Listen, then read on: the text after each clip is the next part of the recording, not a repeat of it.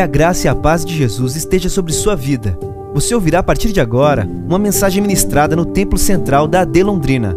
Que o Senhor fale fortemente ao seu coração e te abençoe de uma forma muito especial. A palavra do Senhor diz assim: E alguns dias depois, entrou outra vez em Cafarnaum e soube que estava em casa.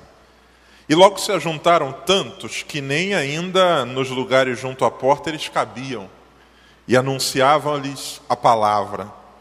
E vieram ter com ele, conduzindo um paralítico trazido por quatro. E não podendo aproximar-se dele, por causa da multidão, descobriram, abriram um buraco, um espaço no telhado onde estava e, fazendo um buraco, baixaram o leito em que jazia o paralítico. E Jesus, vendo-lhes a fé, disse ao paralítico: Filho, perdoados estão os teus pecados. E estava ali, ou estavam ali assentados alguns dos escribas, que arrazoavam, discutiam em seu coração, dizendo: Por que dizeste assim blasfêmias? Quem pode perdoar pecados senão Deus? Jesus, Conhecendo logo em seu espírito que assim arrazoavam entre si, lhes disse: Por que arrazoais sobre essas coisas em vosso coração? Qual é mais fácil? Dizer ao paralítico: Estão perdoados os teus pecados? Ou dizer-lhe: Levanta-te, toma o teu leito e anda? Ora, para que saibas que o filho do homem tem na terra poder para perdoar pecados, disse ao paralítico: A ti te digo: Levanta-te e toma o teu leito e vai para a tua casa. E levantando-se, tomando logo o seu leito, saiu em presença de todos, de sorte que todos se admiraram e glorificaram a Deus, dizendo: Nunca tal vimos. Amém. Louvado seja o Senhor pela Sua palavra. Alguma vez na sua vida você já se sentiu diante de uma situação você impotente, sem capacidade para resolver ou alterar aquele quadro? Com certeza, sim. Imagino que essa seja a sua resposta.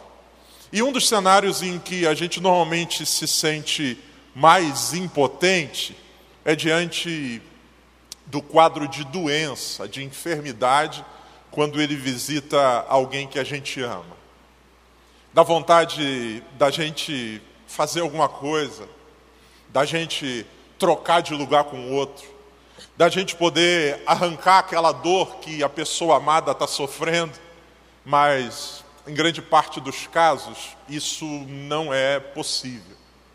Estamos vivendo um momento onde uma doença tem vitimado pessoas em diversos lugares. E esse cenário da impotência, por conta da configuração desta doença, ele se torna ainda mais agravado.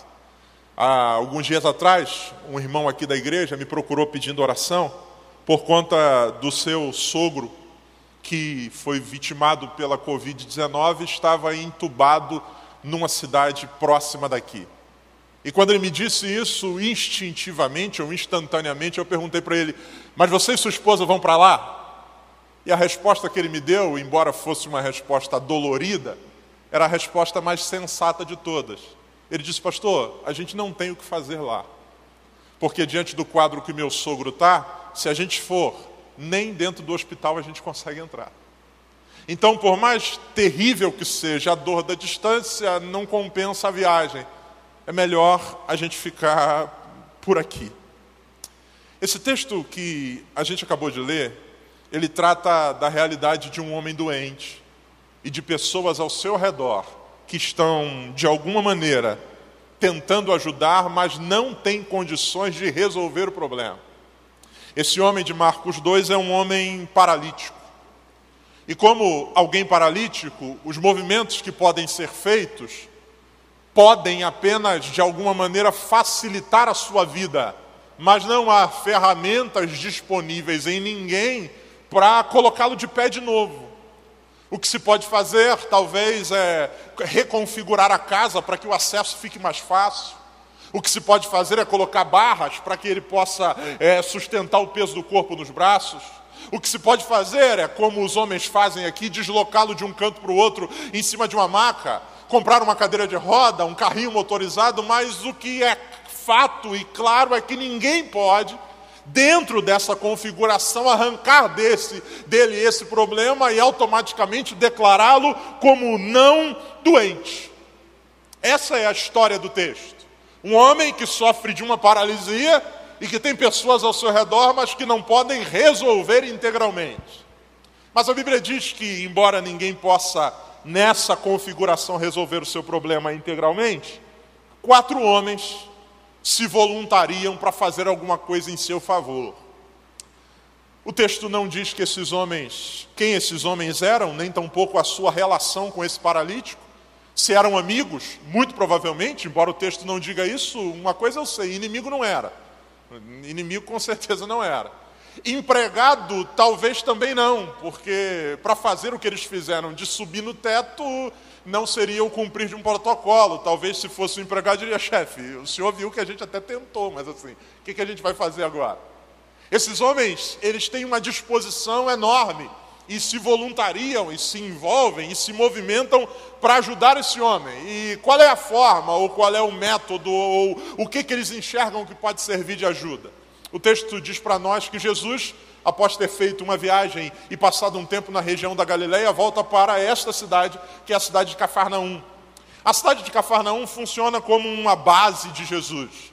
Alguns estudiosos, alguns estudiosos dizem que era ali que ele morava ou que ele tinha pelo menos uma moradia que o recebia, porque ele falando de si mesmo, ele diz que o filho do homem não tem nem onde reclinar a cabeça, mas fato é que Cafarnaum é um lugar onde ele passava um bom tempo, funcionava como uma espécie de base. Por diversas vezes ele vai a lugares e sempre volta a Cafarnaum. Esse é um dos motivos pelo qual ele vai censurar essa cidade, inclusive dizendo que eles eram um povo sem fé, porque de todas as cidades ela é uma das que mais teve a presença de Jesus e ainda assim o povo se tornou incrédulo. Mas isso é uma outra história.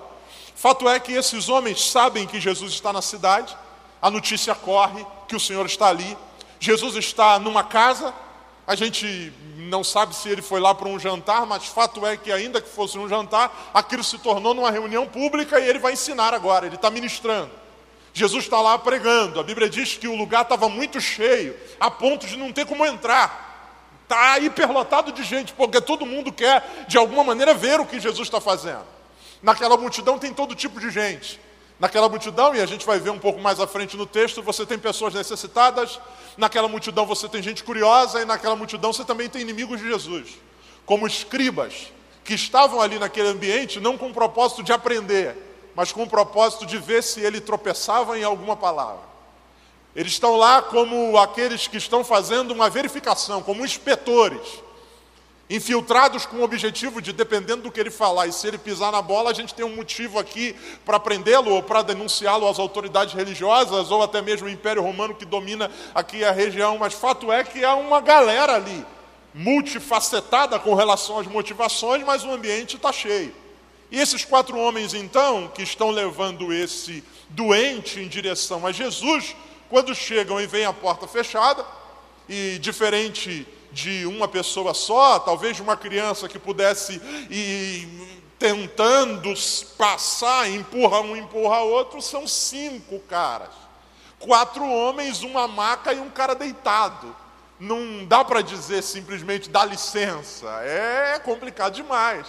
É como uma pegadinha que tinha na televisão de um cara que tem uma fila enorme no supermercado, ele chega perto da da pessoa que vai ser o próximo a ser atendido com uma lata de alguma coisa na mão, de leite condensado, que estão falando leite condensado aí agora toda hora, chega com um produto na mão e diz assim: Você deixa eu passar na frente?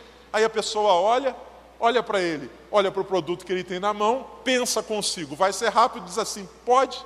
Aí quando ele toma a frente da pessoa, ele diz assim: Fulano, pode vir.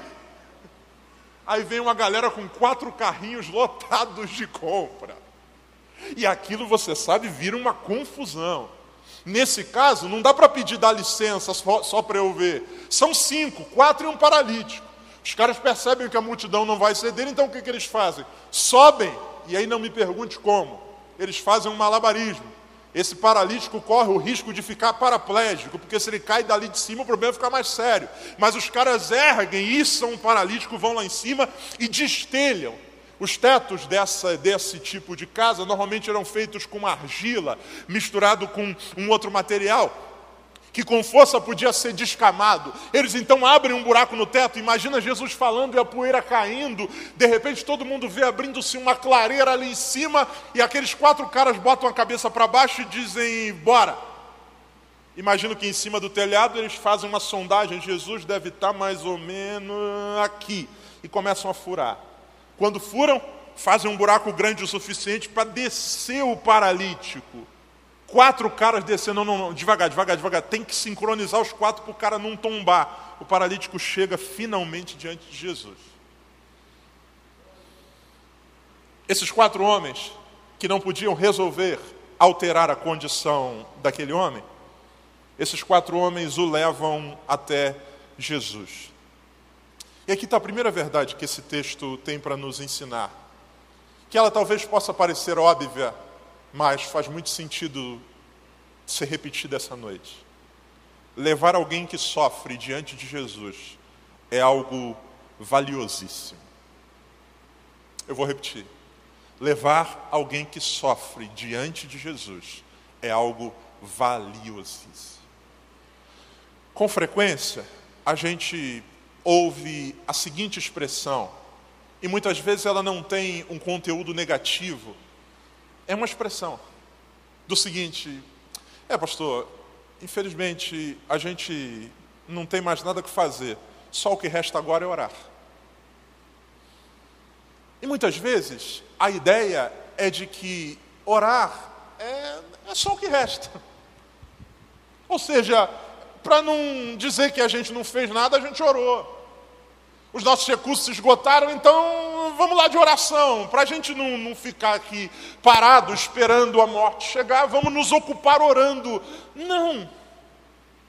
Esse texto nos ensina que levar alguém que sofre diante de Jesus é algo muito valioso.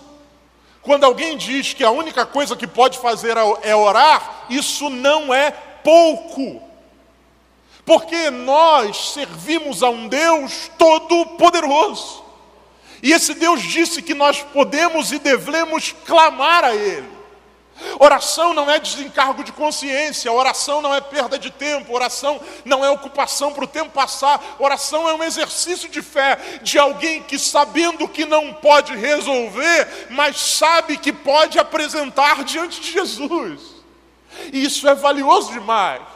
E talvez eu esteja falando para alguém que está aqui essa noite, que o seu coração talvez esteja extremamente inquieto porque aos seus olhos você está impotente. Diante de alguém que sofre com uma doença física, emocional, com um desajuste, você que talvez me ouça que é pai e que tem visto seus filhos tomarem caminhos que são caminhos que você não gostaria, você que tem visto uma realidade da qual você se tornou, ah, por conta das circunstâncias, apenas um espectador, e diante, por exemplo, do momento que a gente teve aqui ainda há pouco, quando alguém disse: se você quer interceder por alguém, vem à frente, a gente pensa assim: será que vale a pena? Esse texto nos ensina que se a gente não pode erguer o paralítico, a gente pode abaixá-lo diante de Jesus, a gente pode colocá-lo diante do Senhor, e isso é valiosíssimo. Colocar alguém diante de Jesus é algo precioso. Pregar o Evangelho para alguém, que é uma das formas de colocar alguém diante de Jesus, também é algo precioso. Quantas vezes, diante da situação de, de dor do outro, nós travamos? Eu não sei o que dizer, eu não sei o que falar, eu não sei como falar. Pregar o Evangelho para alguém que sofre é algo extremamente valioso. Pastor, mas eu vou falar de Jesus agora? Sim, é valioso. Porque uma vez que a gente coloca alguém diante de Jesus, o Senhor é poderoso. O texto diz que os homens colocaram lá. E versículo de número 5, a Bíblia diz que Jesus não vê apenas o que todo mundo vê. O que os homens que estão ali na casa veem é uma bagunça no teto. O que os homens veem são quatro caras fortes. O que os homens veem é um homem paralítico. Mas Jesus vê a fé. Vendo-lhes a fé. A fé de todos. A fé dos quatro que carregam e a fé do um que deixa ir. Porque ele poderia simplesmente dizer: Não, não me sobe, não, vamos para casa. Não, não, não me deixa aqui. Não, a fé deles. O Senhor contempla a fé. O Senhor vê a disposição do nosso coração. Quantas vezes nós nos sentimos impotentes porque, do ponto de vista médico, nós não temos nada para fazer? Pastor, não entendo nada de medicina. O médico falou e eu entendi bolhufas. Quando de vez em quando alguém vem contar o seu problema e usa termos médicos, a pessoa termina de falar, eu estou com não sei o que, não sei o que lá, você pergunta assim, isso é bom ou ruim? Não sei, não conheço, não sei para que servem plaquetas, não sei o que é um antibiótico, não sei. E isso muitas vezes faz com que a gente se sinta impotente, porque eu não tenho recurso, eu não tenho capacidade, eu não tenho conhecimento. Quantas vezes a gente já não se sentiu com vontade de, poxa, agora eu queria ser médico. Porque se eu fosse médico, eu poderia entrar naquela sala lá. Mas como eu não sou, eu tenho que ficar aqui. O texto diz que Jesus vê a fé deles. A fé de alguém que sabe que não pode alterar a condição, mas isso não o trava de ir em direção a Jesus. O que você está fazendo aqui hoje, você que intercede por alguém é valioso. O que você está fazendo aqui não é uma perda de tempo. O que você está fazendo, muito pelo contrário, é algo que o Senhor vê. O Senhor contempla a nossa fé, o nosso movimento. O Senhor contempla o nosso coração quebrantado, contrito, prostrado. Aí, no verso de número 5, os homens colocam Jesus, ou colocam o homem diante de Jesus.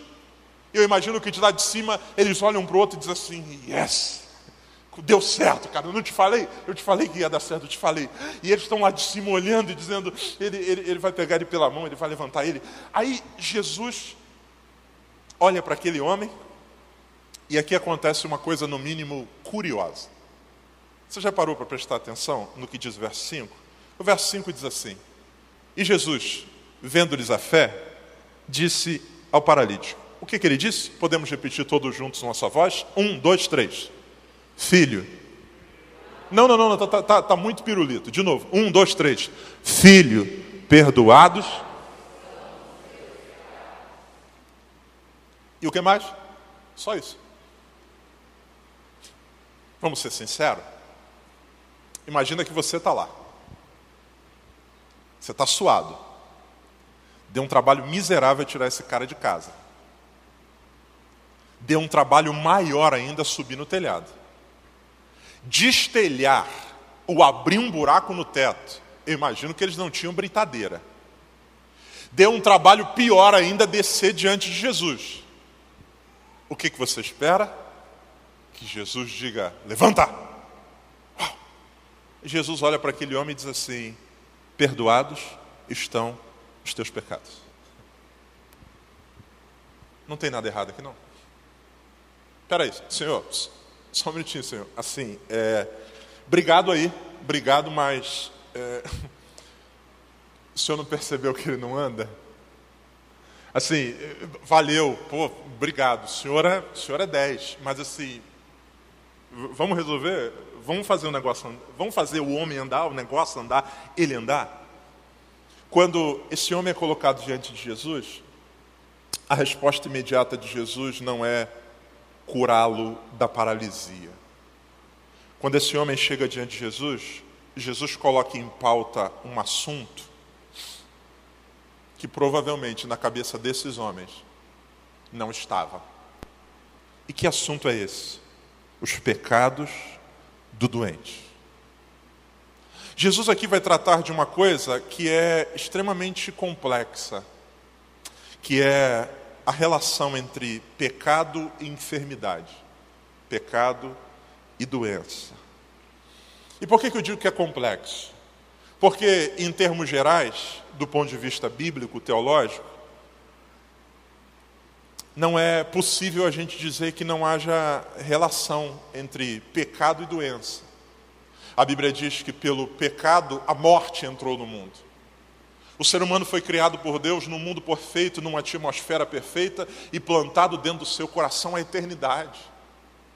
Deus disse para esse homem que se andasse de acordo com os seus caminhos, viveria bem. Só que uma vez que o homem peca, a Bíblia diz que toda a criação foi afetada pelo pecado. Nós, como cristãos, não cremos num processo de evolução humana, na perspectiva de que o ser humano sozinho esteja em melhoramento. Muito pelo contrário, como cristãos, o que a Bíblia mostra para nós é um processo de involução humana. Olhe para a terra que nós temos hoje, você vai ver que ela está num processo de degradação.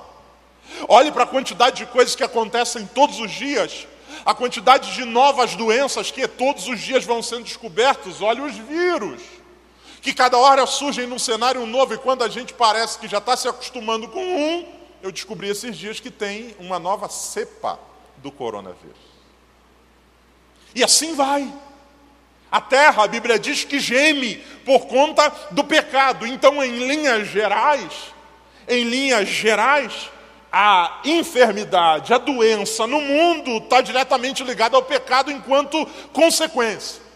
Mas aí tem a realidade individual. Se, na perspectiva do mundo, o mundo foi afetado pelo pecado isso fez o mundo como um todo adoecer, Agora vamos sair do macro e vamos para o micro. E no micro a gente tem um indivíduo. E também se torna complexo falar entre doença e pecado. Por quê? Porque, ao mesmo tempo, se a gente disser que não há relação nenhuma entre pecado e doença no indivíduo, a gente vai incorrer no erro. Basta a gente olhar para a Bíblia. A Bíblia vai mostrar que em alguns momentos pessoas sofreram dores, afetações no seu corpo como consequência do pecado ou como juízo de Deus. Você se lembra de Faraó? Qual é o motivo da morte do filho de Faraó?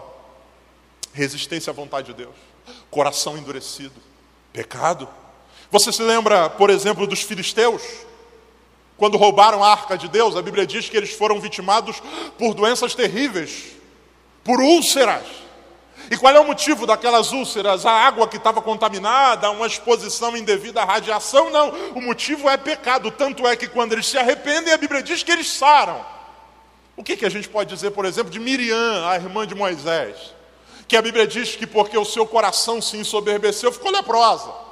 Então, individualmente, a gente não pode dizer que biblicamente não exista a possibilidade de relação entre doença e pecado, ou a doença como consequência do pecado. Mas, ao mesmo tempo, se a gente também disser que toda doença é colheita de pecado, nós também estamos cometendo um erro.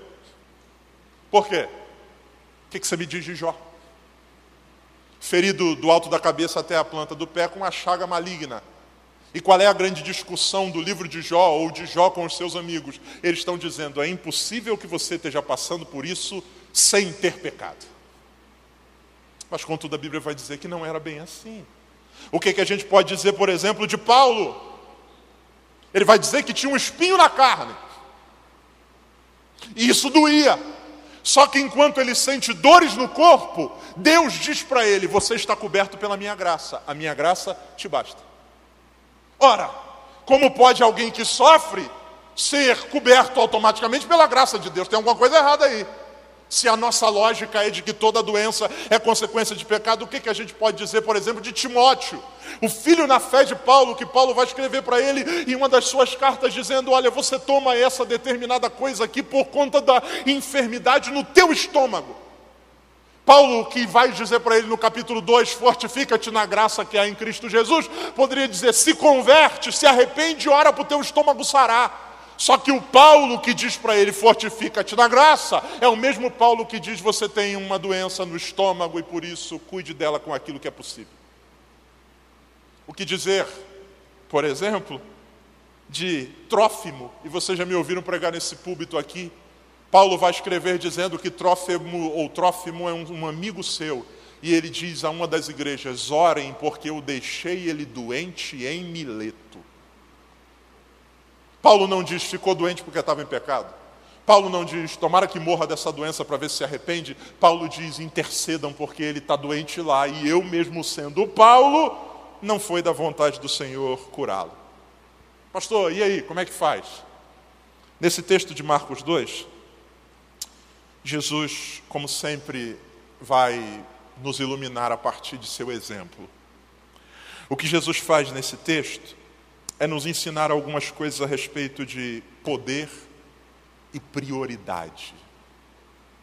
Nós servimos a um Deus todo poderoso. Amém ou não amém? Você crê que o Senhor é poderoso para curar toda e qualquer enfermidade? Amém ou não amém?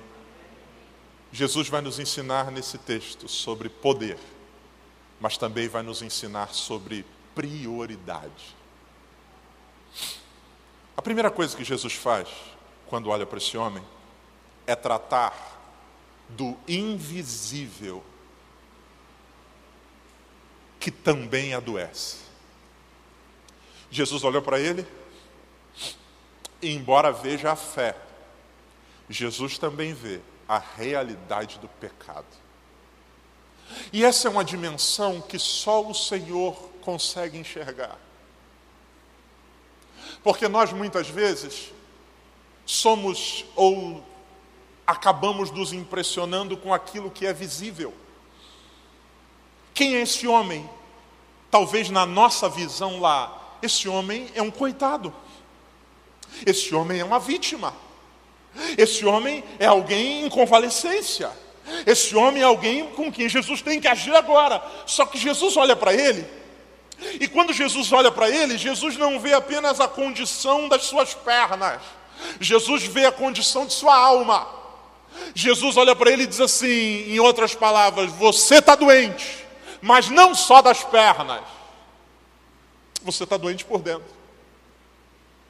Por isso, eu vou curar você primeiro por dentro. Perdoados são os teus pecados. E aí, deixa eu dizer uma coisa para você: isso não é pouca coisa. Na verdade, isso é tudo. Porque o que Jesus está dizendo para esse homem é: eu estou dando a você o que ninguém pode dar. Eu estou concedendo a você o que ninguém pode conceder. E eu estou alterando com isso não a sua condição nesta terra. Eu estou com essa palavra alterando sua condição na eternidade. Porque colocar você de pé, a gente não sabe quantos anos esse homem tem. Esse homem tem 20, esse homem tem 30, esse homem tem 40. Vamos tentar ser mediano, vamos pensar que ele tinha 30. Nessa época, a média de idade não é tão alta. Vamos imaginar que ele tivesse 30 e morresse com 100. Vamos ser generosos? 110 com 30 anos e morreu, ou foi erguido com 30 anos e viveu até 110, ou seja, com 110 ele vai tombar de novo e agora não se erguerá mais da tumba nessa perspectiva ou nessa dimensão humana. Jesus conseguiu, ou um tratamento, ou uma reabilitação, ou um bom fisioterapeuta, ou qualquer que seja a outra ação, deu para esse homem 70 ou 80 anos de mudança de vida. Isso é muito? Depende. Se comparado à eternidade, não é nada. Se comparado à vida que nós vamos ter, e a Bíblia diz que ela não acaba nessa dimensão, não é nada. Porque do que, que adianta ser erguido e caminhar pela vida, e no final não caminhar, não estar de pé diante de Deus para desfrutar de toda a vida que Ele tem para nós?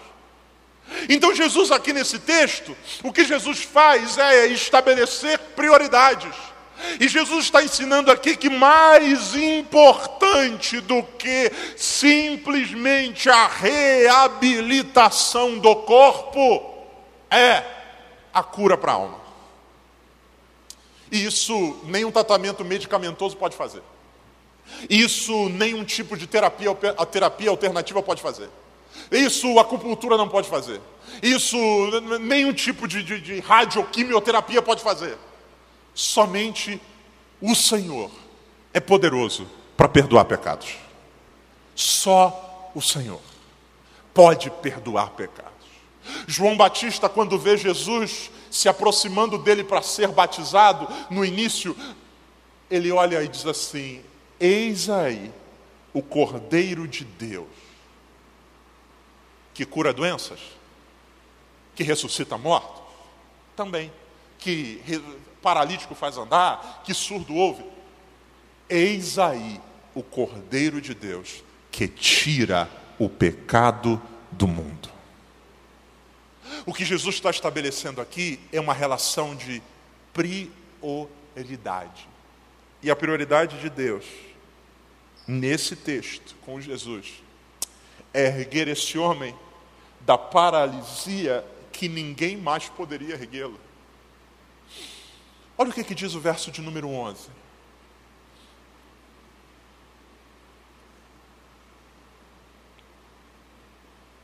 Levanta-te, toma o teu leito e, e anda. Ou melhor, verso 10.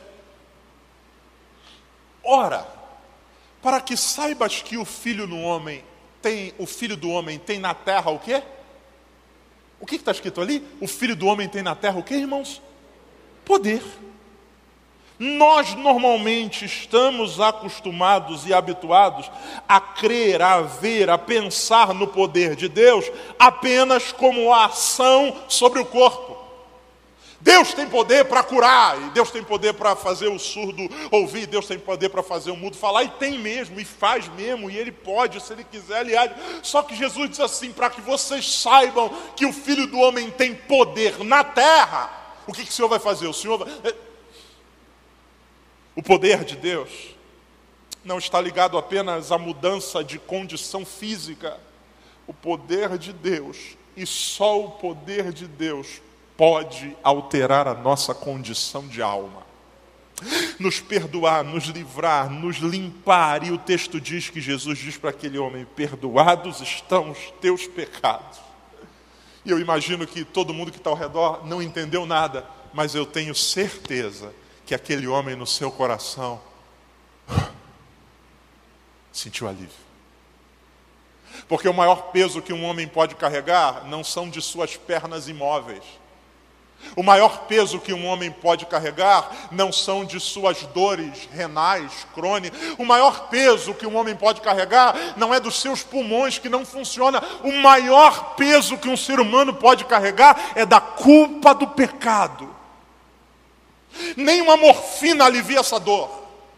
Nem um lenitivo faz a consciência do apagar. Não, não tem. O cara pode ser entubado, apagado, mas ainda assim é o primeiro sinal de a consciência pesa de novo. Então o que Jesus faz em primeiro lugar é tratar do coração, da alma, do espírito desse homem. E depois de fazer isso, depois de invadir esse homem de paz e de graça, o texto vai dizer que ele então vai tratar do corpo. E é o que diz o versículo de número 9 que a gente acabou de ler. O que é mais fácil dizer ao paralítico? Estão perdoados os teus pecados? Ou dizer, levanta-te e toma o teu leito e anda? Os escribas estão ali dizendo, quem ele pensa que é para dizer que pode perdoar pecado é Jesus? Olha e diz assim: o que é mais fácil? Nenhum dos dois é, só que um é impossível. Dizer toma teu leito e anda é, é, é complexo. Mas dizer perdoados os teus pecados para outro ser humano, humano para humano, é impossível. Aí o verso de número 10 diz assim: Para que saibais que o Filho do Homem tem poder na terra para perdoar pecados, disse ao paralítico: A ti te digo, levanta-te, toma o teu leito e vai para a sua casa. Essa cura do corpo é realizada para beneficiar o paralítico, mas também para dar testemunho aos que estão ao redor. Vou repetir. Essa cura do corpo acontece para beneficiar o paralítico, mas também para dar testemunho aos que estão ao redor. Porque o que a multidão que está ao redor vê como grande é o homem se erguendo. Mas o mais. Vou, vou assassinar a língua portuguesa. O mais grande de tudo não é o homem se erguendo diante dos, de todos. O maior de tudo já aconteceu. Finalmente esse homem pode erguer-se diante de Deus perdoado.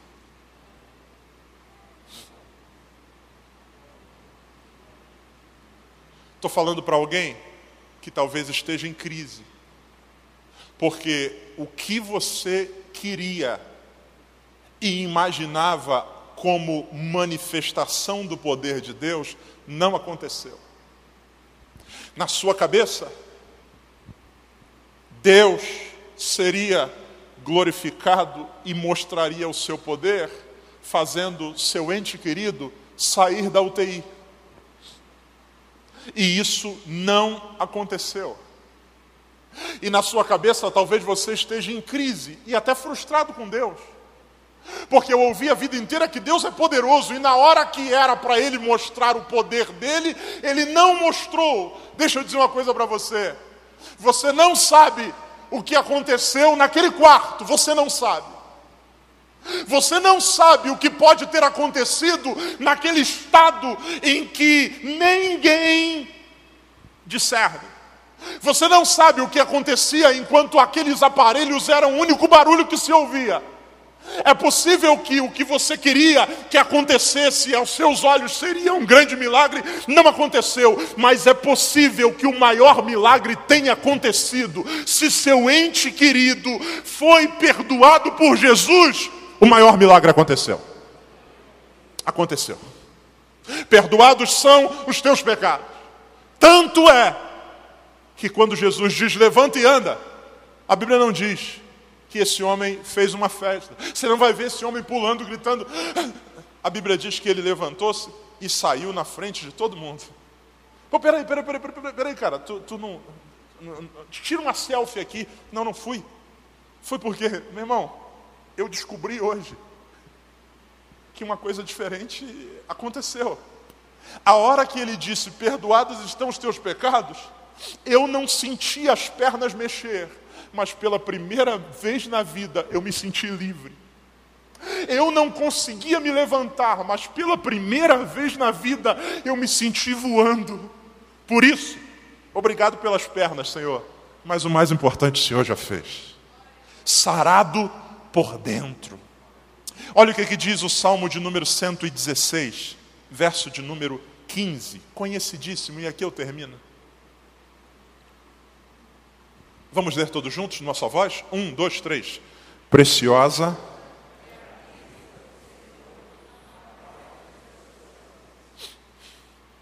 Olha o que a Bíblia está dizendo. A Bíblia está dizendo que aqueles que Deus santifica, aos seus olhos, a morte é preciosa.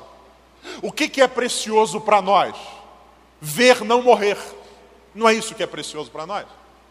Para nós, o precioso é isso. Rapaz, tu não sabe o que aconteceu. Fulano de tal, pastor Dantas, 24 cirurgias, não morreu. Para nós, isso é precioso. Precioso para nós é ver o corpo se erguendo.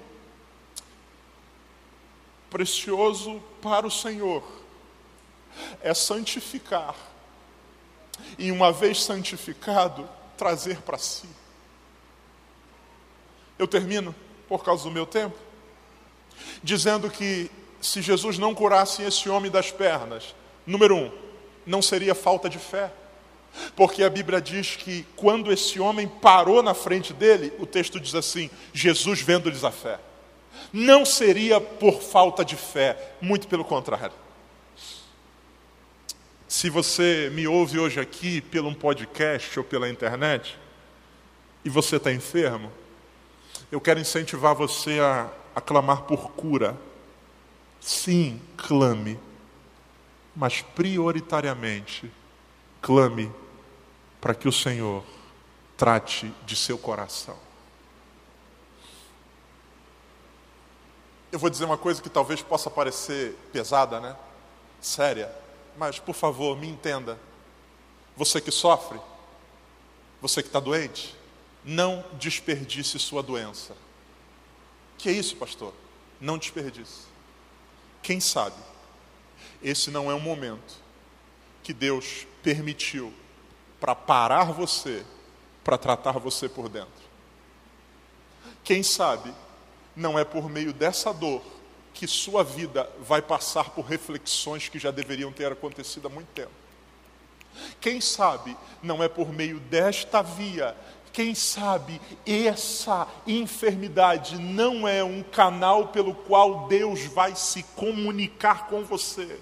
Porque enquanto você estava sob suas pernas, Você não queria saber de Deus. Mas hoje que tudo parou e você se sente impotente, você está quebrantado diante do Senhor. Não desperdice a dor. A Bíblia diz que a tribulação pode produzir em nós paciência. Paciência, experiência. Experiência, esperança. E esperança não confunde. A Bíblia diz que para os que amam ao Senhor, todas as coisas contribuem para o quê? Para o bem. Se você me ouve e é um intercessor por alguém doente, eu quero também incentivar você a clamar por cura, mas também queria que você incluísse na sua oração salvação. Senhor,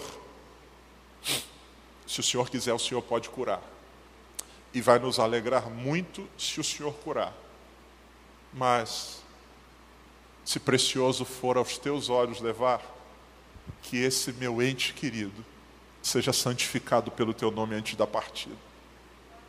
Porque a minha vontade era abraçar ele no próximo Natal. Mas se ele for perdoado, se eu não abraçá-lo no próximo Natal, a gente vai se abraçar por toda a eternidade com o Senhor. Vamos estar de pé.